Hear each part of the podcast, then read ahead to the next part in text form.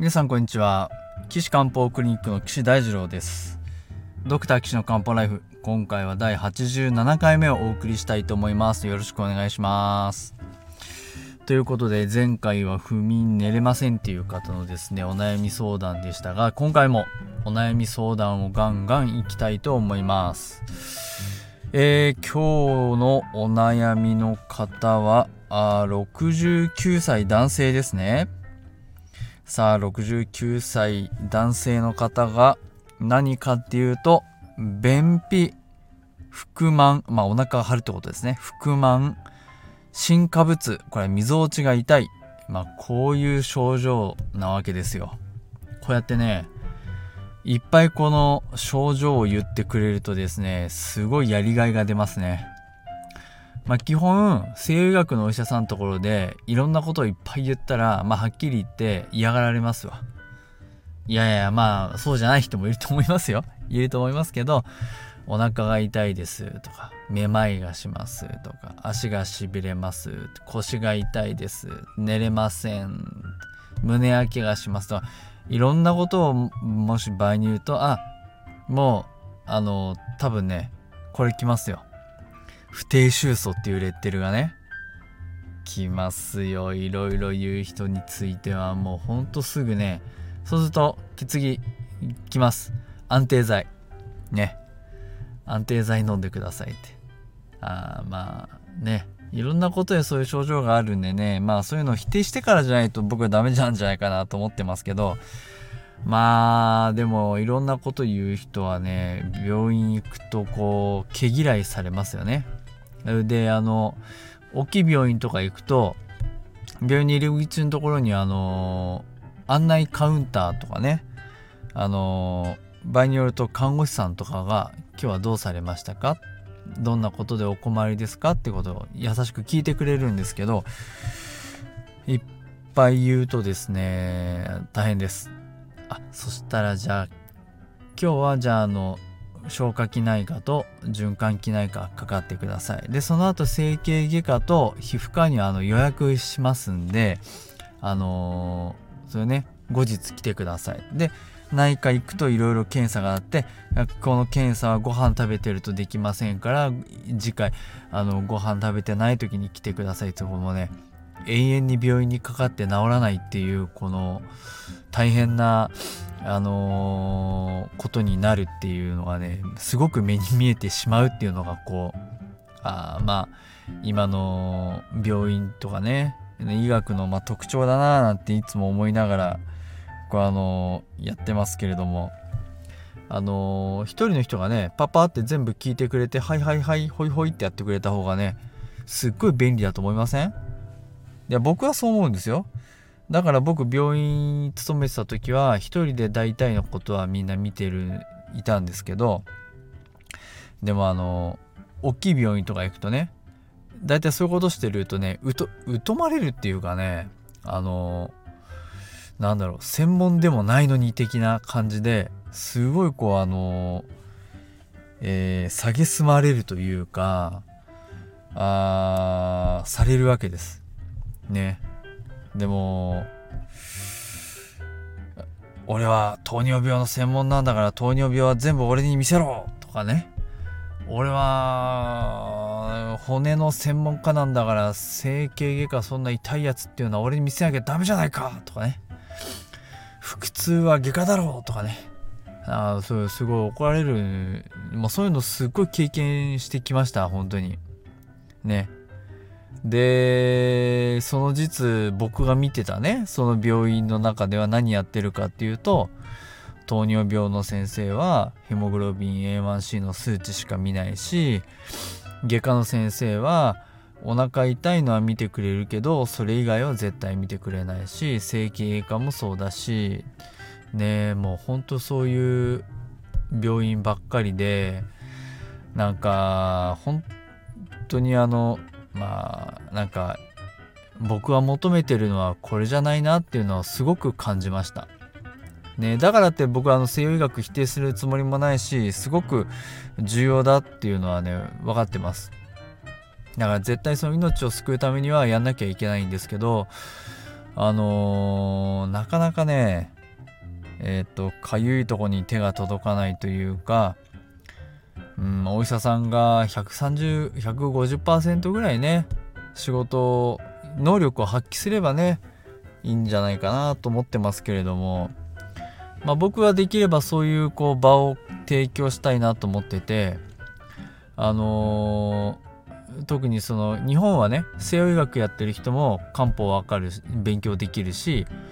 でそこに針を入ってもらうこともできるし栄養でサポートすることもできるしそういうのを中医学の総合的にねまとめた病院をポロって作ったらいいんじゃないかなと思ってますけどね。あの一番やっぱり北京に行って感動したのはまあ僕はあのえっ、と平間直樹先生っていうまあ師匠がいるんですけれどもその先生が北京に行った時に学んでた公安門病院というところねまあ見学に行ったことがあるんですけれども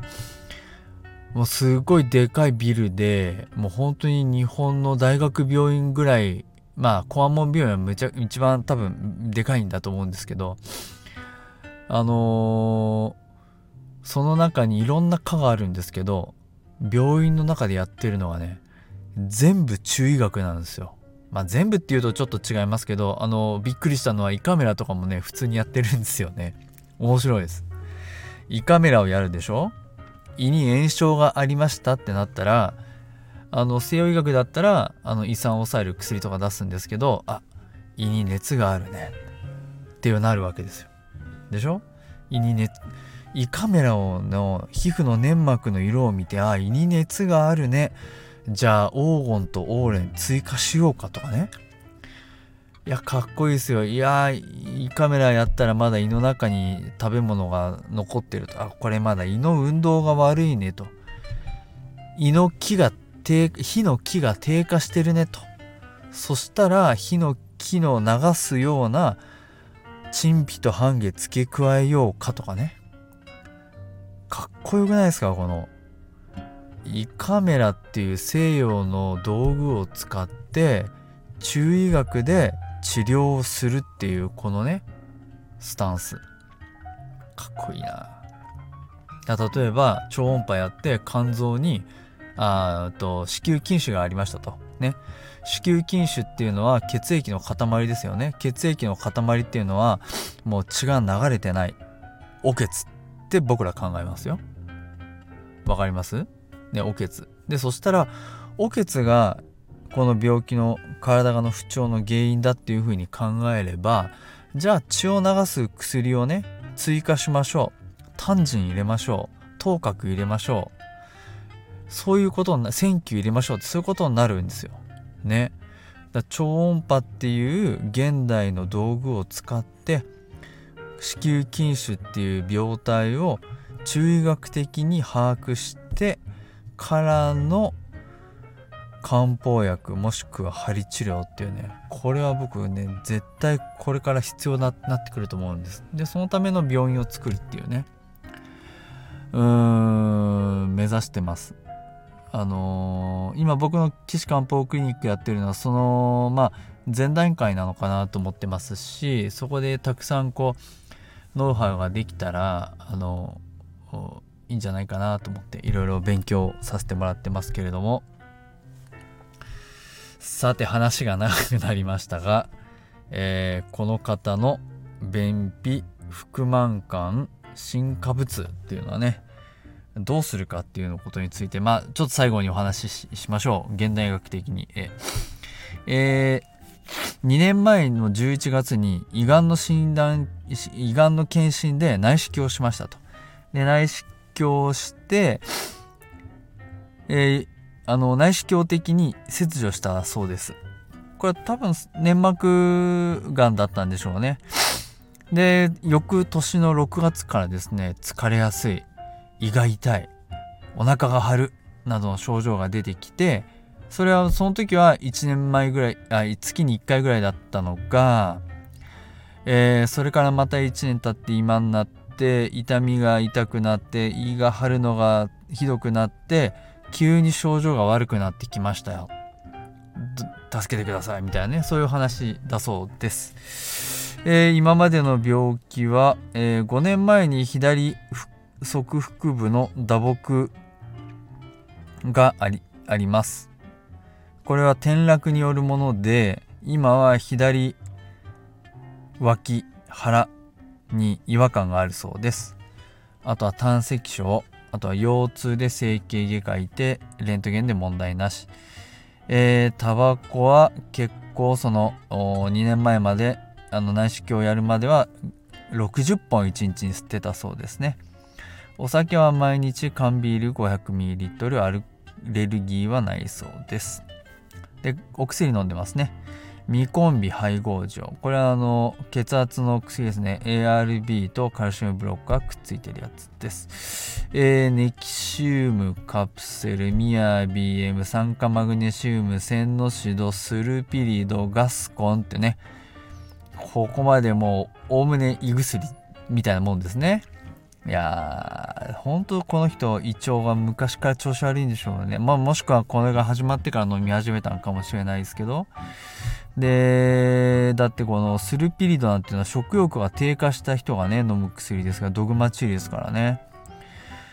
で、あとアルプラゾラムっていうのはこれ不眠、不安の時に飲む薬で、ブチルスコポラミン、スコポラミン、ブブスコパンですね。これはお腹がキューって痛くなった時に飲む薬ですけど、これも出てると。いやー、胃の調子が悪いそうですね、この人。多分見る見ると69歳男性でしょ？多分痩せてて白髪でシワシワで食べても食べても太れないみたいなそんな感じなんじゃないかなと思いますで薬飲んでも全然改善しないんでまあここでねお悩み相談を送ってきてくれたわけなんですけどいやこれ多分これ西洋の薬飲んでも治んないんでやめましょう。ね。で、これ、もう本当にね、火を補う漢方薬をもう飲み続けるのが一番ですよ。あのー、ちょっとまだこの段階ではわかんないですけどね。まあ、冷え性とかがあればね、もう温めなきゃいけないし、痛みがあるから多分芍薬とか入ってる薬の方がいいと思うし、多分虚があるから行為とか甘いね、系の薬も必要かなと思いますしね。いや、あの、ぜひ、岸漢方クリニック受診来てください。もうお手伝いしますね。あのその時はホームページからね、このお便りじゃなくて受診希望のメールください。もしくは LINE のね、あの連絡いただいても結構です。えホームページの URL は高崎漢方 .jindo.com です。takasaki-kanpo.jimdo.com です。えー、今回は噛まずに言えましたね。よかったです。さあ、じゃあ次回ですね。あのー、この人を漢方でお助けするにはどうしたらいいかお話ししたいと思いますので、ぜひ皆さん、また次回もお聴きください。それでは皆さんさようなら。